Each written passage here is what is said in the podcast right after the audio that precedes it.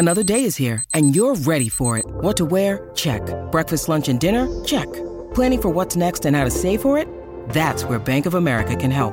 For your financial to-dos, Bank of America has experts ready to help get you closer to your goals. Get started at one of our local financial centers or 24-7 in our mobile banking app. Find a location near you at bankofamerica.com slash talk to us. What would you like the power to do? Mobile banking requires downloading the app and is only available for select devices. Message and data rates may apply. Bank of America and a member FDIC. The following podcast contains explicit language.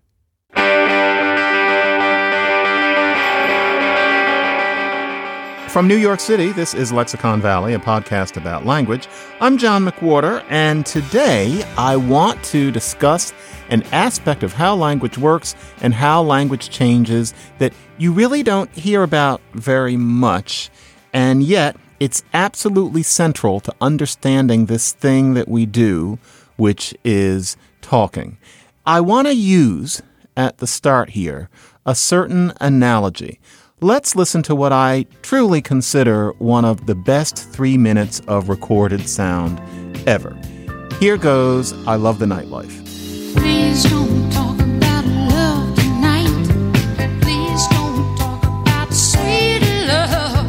If you remember how this marvelous song ends, if you remember something other than the very deft key change near the end, you remember that it didn't actually end. It just faded out like this.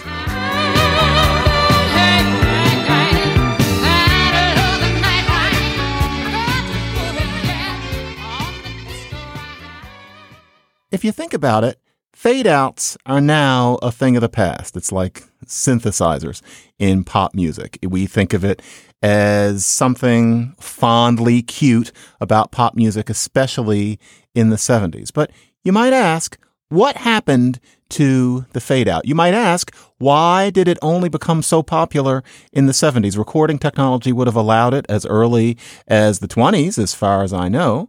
And yet somehow it became a big deal then. Now, of course, we know why it was attractive. The fade out was neat because it implied that the song was this little party that never stops. The camera just pulls away. There was a cinematic feel to it. But that, after a while, it just stopped. Why? Why then did it start? And then why don't we use it as much now? And if you think about it, there is no answer. Sometimes things are just a matter of chance. Something came and there's no real reason why. And then it stopped because it just went out of fashion, whereas other things don't go out of fashion. Sometimes there just is no explanation for certain things. And it can feel almost unscientific to say that, but it's actually true. It is part of how any system morphs through time. And so, for example, we do know why anteaters have such long, sticky tongues. It's because that's how they catch ants. But why does the bread fall on the jelly side sometimes and not others? Why did it fall on jelly side just now? There is no explanation for that. It's just chance. What is he talking about? What I'm talking about is that chance also plays a large role in how language changes over time. And it's interesting, there's a new study that came out in Nature that talks about how this works with past tense verbs. And so there are two kinds. There's the regular kind, like walk, walked. Then there are the irregular ones, and there's a whole big bunch of them, like think and thought and see and saw. Over time, one thing that has happened in English is that the irregular ones have become regular. That's fine. But this paper notes, and this is something that linguists have long known, that some irregular ones are always popping up new.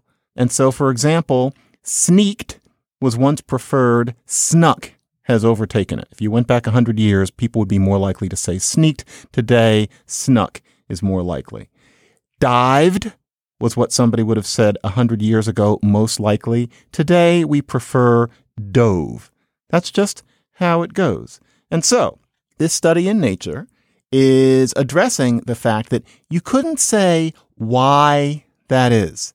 So, for example, sneak and snuck. It's not as if it's by some sort of modeling from peek and puck or you leak and then yesterday you luck or something like that. These things just happen as a matter of chance. Or, for example, if I may, shit. Now, If it were regular, shitted. Notice that that doesn't really feel like a word. But then, what really is it? Shat? These things are difficult, but it's not chitted.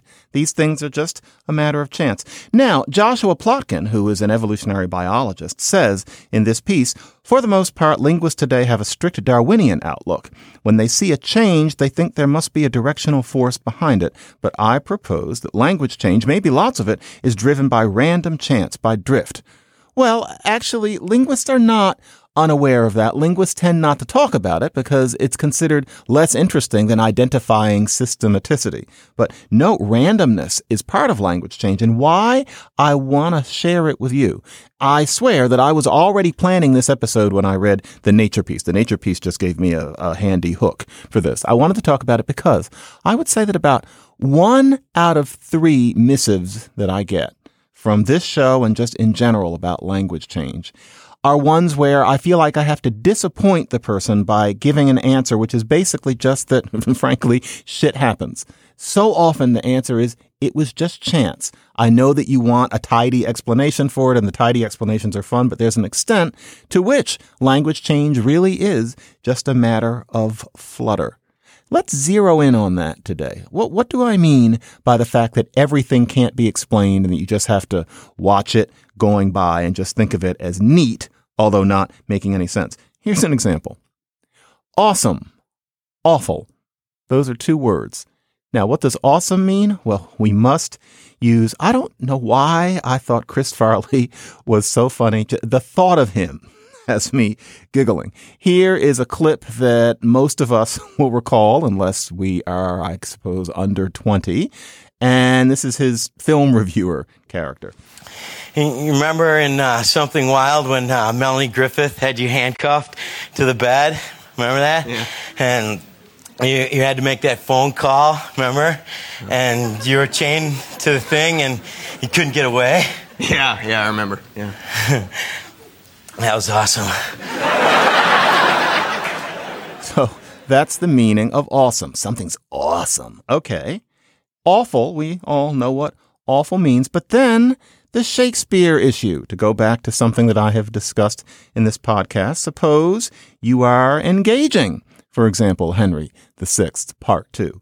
And at one point, somebody says this. That crown doth not become thy head. Thy hand was made to grasp a palmer's staff, and not to grace an awful princely scepter. It's one of these things that doesn't make sense when you're hearing it in real time. You just have to let it go by and these things pile up on each other. Perfect example. Shakespeare is using English, but the words so often don't mean what we expect. So, thy hand is made to grasp a palmer's staff, a mere palmer's staff, and not to grace an awful princely scepter. But wait a minute.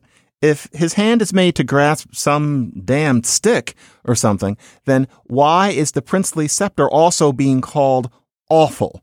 If you listen to the person who I have actually declaiming this in 1954, they kind of slip by the awful because you can tell that even this person knows that that word doesn't quite make sense and wants to kind of swallow it. Well, the reason is that in Shakespeare's time, awful meant what awesome does. And it was the same thing. Even in modern English, there are echoes of this. And so, for example, not long ago, my older daughter actually, the first thing she has said that was genuinely clever was, I said, Oh, that candy looks awful. And she said, Yeah, awfully good. That was very clever. And that is how awful can still mean awesome. Awfully good, really, if everything were tidy, would be awesomely good. Some of you are waiting for an anecdote. It gets around that Charles II once praised the St. Paul's Cathedral as being awful, pompous, and artificial. He meant those words in praise. They've all changed. And I would use that, but actually, apparently, he only said artificial. And that word was positive in his day. Nevertheless, you get the point. And so the question might be, why? My younger daughter right now is really into why. She intones it in a cute way. Why? Okay. Well, why did awful come to mean awful? You know, there is no reason. It's not something that has to do with what some in awesome and full in awful mean. Because after all, Some can be quite negative, as in gruesome and loathsome. And then full can be quite wonderful, as in wonderful, as in healthful, etc. So it's not those. It really was just a matter of flutter. Awful happened to specialize into a negative meaning, as words do, but we couldn't explain why it wasn't awesome that did the same thing. Imagine gruesome, loathsome, awesome. It could be, but that's just not how the cookie crumbled. Same thing with something like entrance and entry. Think about what it is to actually speak a language natively. What a wonderful thing it is. We know that there's a word entrance. We know that there's a word entry. And entrance is more concrete. You think about a doorway and bumping your head on top of it or something. And then entry is more abstract. But there's no reason why in an alternate universe you wouldn't see over a door entry instead of entrance. That's just the way the ball bounces. And notice you gain entree into something and you also know what an entree is. To speak English is to control all of that subtlety, but more to the point, why is entrance used to mean specifically what it is and entry is used to mean specifically what it is? There is no reason. That just happened. There are reasons for many things in language, but when it comes to a lot of things like that, really, it's just a gorgeous kind of flutter. You can't explain it any more than you can explain why today the fade out isn't popular. It just kind of is. Here is another example. Let's play some music from before the era of the fade out. We are in 1920, and this is the Paul Whiteman Band playing what people actually were under the impression was jazz back in 1920. This was a huge hit. Here it goes. It's called Whispering.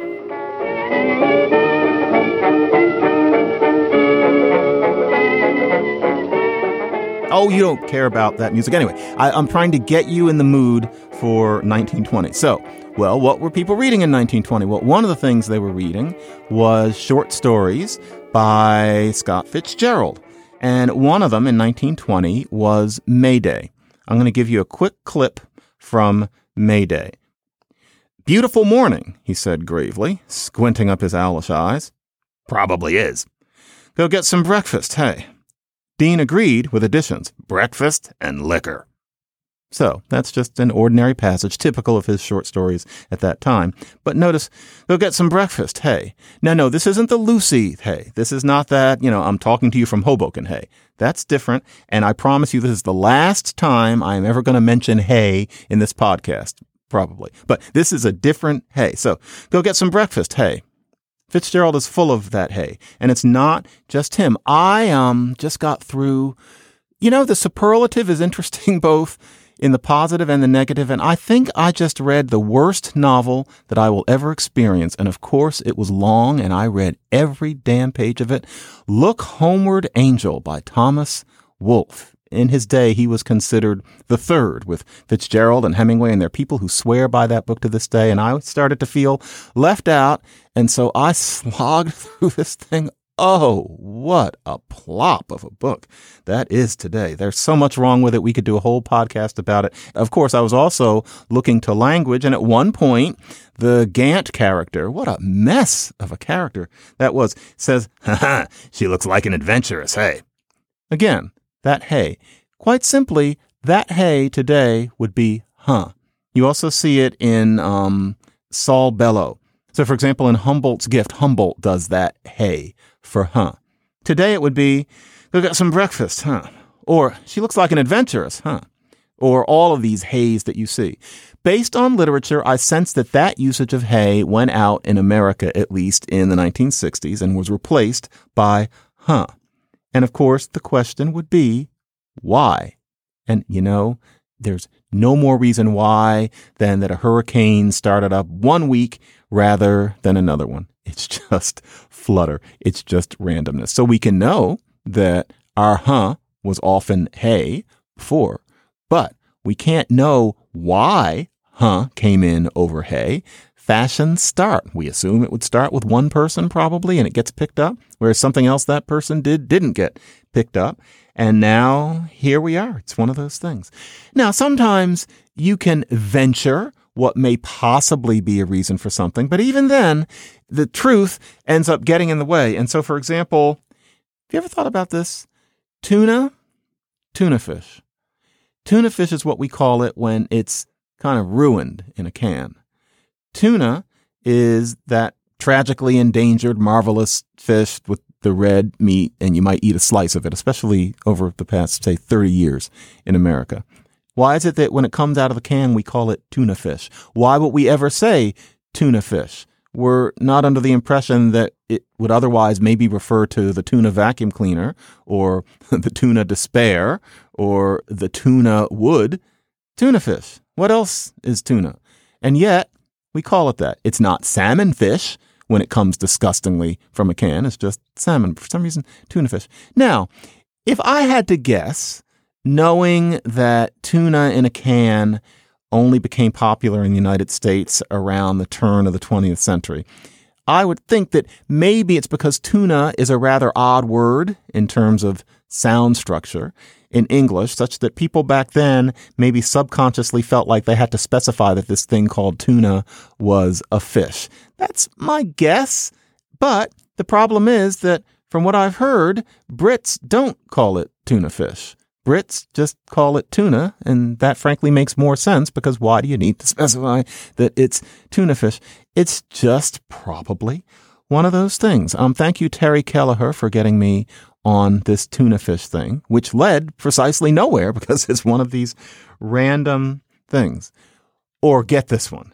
This, folks, is absolutely exquisite. This is, I want you to run around listening for this as soon as you finish listening to this podcast because the consistency of it is, of course, not absolute, but still, it's close to amazing. And that is this. Increasingly these days, men say uh, women say um. Goodness gracious, you'd never know because we don't think of um and uh, these pause words, as words at all. It's they're grunts, they're gestures. But men are much more likely to say uh, women are much more likely to say um, and it's been shown again and again. Here is a random example. This is from, you know, very typical NPR style interview. First, listen to not one, but two women. If you're an Eminem who grew up in a certain environment, do you have more entitlement to that culture, regardless of being white? We're gonna have a problem here. Y'all act like you never seen a white person before. Jaws all on the floor like Than someone um, who grew up in an upper middle class environment, like myself, who grew up over uh, overseas, um, has to that same you know quote unquote culture because it's also really entwined with class. Yeah, so I actually want to get into some of the language stuff that you brought up, Brianna. Um, and I want to specifically talk about Latino rappers and the N word. And now, same interview. Listen to the guy. named DJ Vlad, who has his own like YouTube channel called uh, DJ Vlad TV. Isn't that amazing? Now, of course, they weren't thinking about that. And when I listened to the interview at first, that was the last thing on my mind. In fact, I was part of it. And at the time, I was thinking about the content. Now, of course, the question is my little one would ask, why? Okay, why? Well, because, uh, see, see how we just ran off of a cliff? What in the world would the reason be? Um and uh. Guys like uh, women like um. Some people say tomato, some people, mostly dead, say tomato, and that's just the way the cookie crumbled. There is structured randomness in this thing called language. A lot of languages have tones. And you know what? I am now taking one on one Mandarin lessons because I decided that I wanted to actually be able to do this. And, you know, when I went in and took the first test, they didn't put it in so many words, but they said, well, you know lots of grammar, but your tone sucks. So we're starting you at the beginning. That's not how she put it, but that is what she meant. But I'm getting good enough that I'm going to do the tones myself because I know I won't sound completely like a chimpanzee. Maybe I've gotten to a bonobo stage. But Mandarin Chinese, you've got four tones. So take the syllable ma. So, for example, ma, that is mother. Ma, sounds like you're kind of bouncing a little bit. Ma, that's a horse, like you're bouncing on the horse, like ma, like that. Ma, that means scold. Then ma.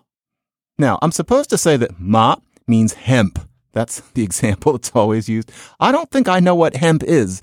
And really, I would rather say that ma, it means toad. There's a, a handy word.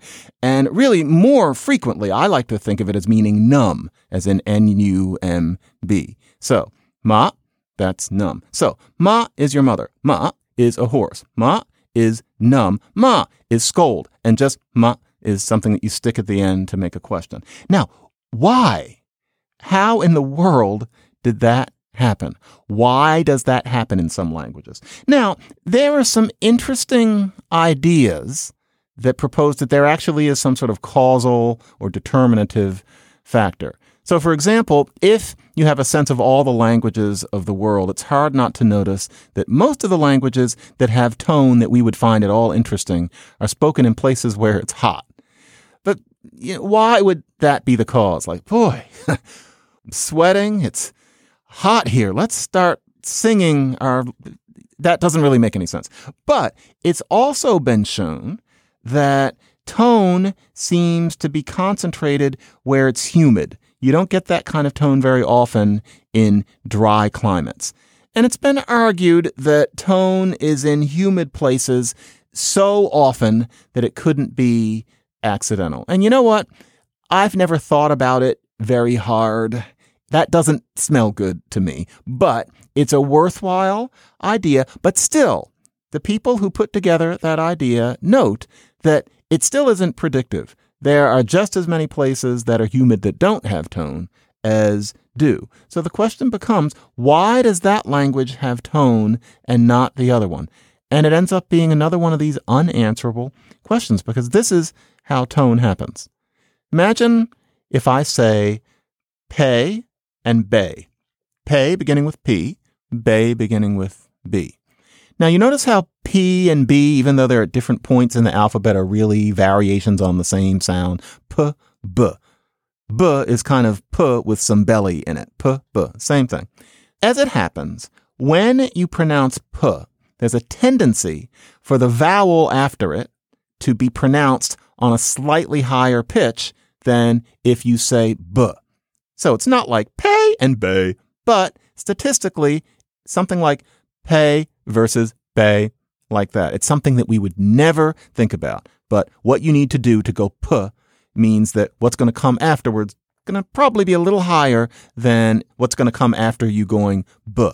Now, as we go through our lives where we've got a difference between p and b, and therefore pay and bay are starkly different words, the last thing we're thinking about is that there's a difference also between pay and bay.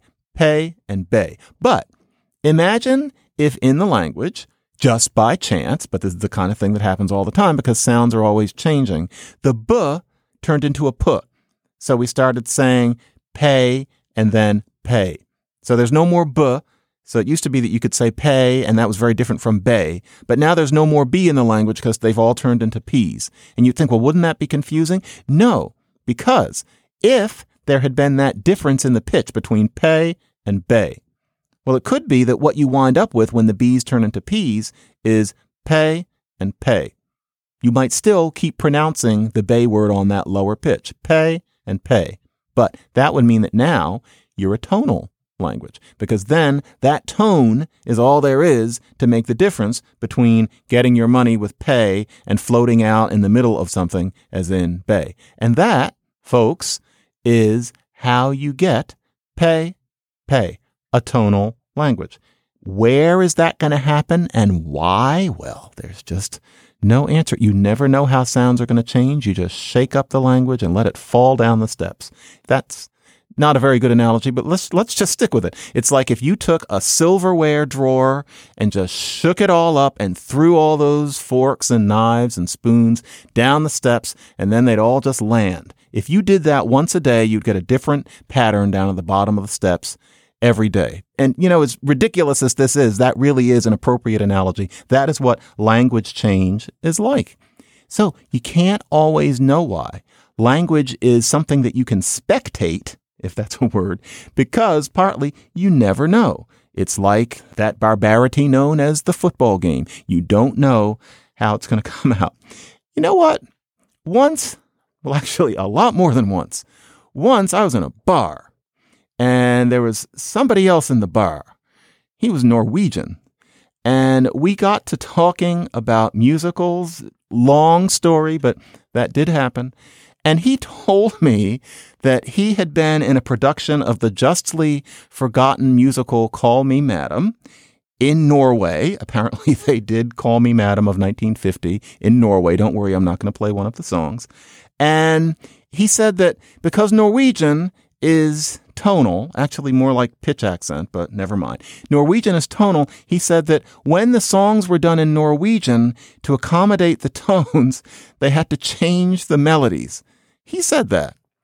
That was stupid. I wondered for years whether that was true, and I've talked to Norwegians about musical sense, and that is not the case. And we know it isn't the case because, for example, as I'm sure we all listen to all the time, here is Do You Hear the People Sing in Mandarin, and it has four tones, and yet the melody is unchanged. Here we go.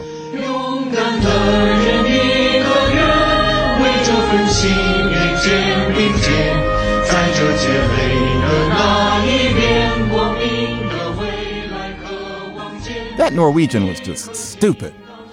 anyway, there are things that you really just can't explain. Make no mistake, I love it when there are explanations for things. I love it when somebody asks me something where I can say, well, don't you know, for example, why is some, S O M E, not spelled S U M? Here is a grand old tune by Victor Herbert from Babes in Toyland. Put down six and carry two. Gee, but this is hard to do. You can think and think and think till your brains are numb. I don't care what teacher says, I can't. Why isn't it spelled S U M? And you know, the reason is because U and M in early English writing looked so much alike that it was decided by some bozo that you had to make the U look like an O to keep things clearer. That's why we spell it SOM. That's neat, isn't it? Or why is it feet? Why don't we just say foots? Why is it feet? There used to be many plural endings in English, and one of them was E. At one point, the word for foot was foot, and the plural was foti. Now, the E was something that you were thinking about while you were saying the O, and it started changing the O. So foti became feti, and then the E dropped off and it became fate, and then fate became feet. That's how you get foot, feet. These are the things where you know what the mechanism was. There was causality. It's a flowchart. We know why. But often, really, as Mr. Porter tells us, It was just one of those things. Just one of those crazy flings. You can reach us at Lexicon Valley at slate.com. That's Lexicon Valley at slate.com. To listen to past shows and subscribe, or just to reach out, go to slate.com slash Lexicon Valley. The show was edited, as always, by Mike Vuolo, and I, for now at least, am John McWhorter. And here we go with Ella Fitzgerald. Why don't we just fade it out? Why? Just one of those things. If we thought a bit of the end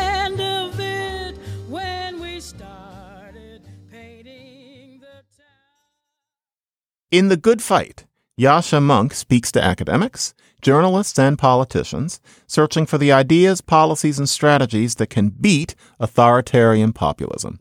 You'll find a new episode every second Wednesday. Recent guests include Anne Applebaum, Matthew d'Ancona, Nick Casey, E.J. Dionne, Rachel Kleinfeld, and Perry Bacon Jr. Many of us have been quite concerned about this thing called authoritarian populism and the way it seems to sometimes be creeping into our lives like water under a door during a flood. Feel smarter, empower yourself with crisp, focused interviews about exactly this problem and what you can do to help fix it.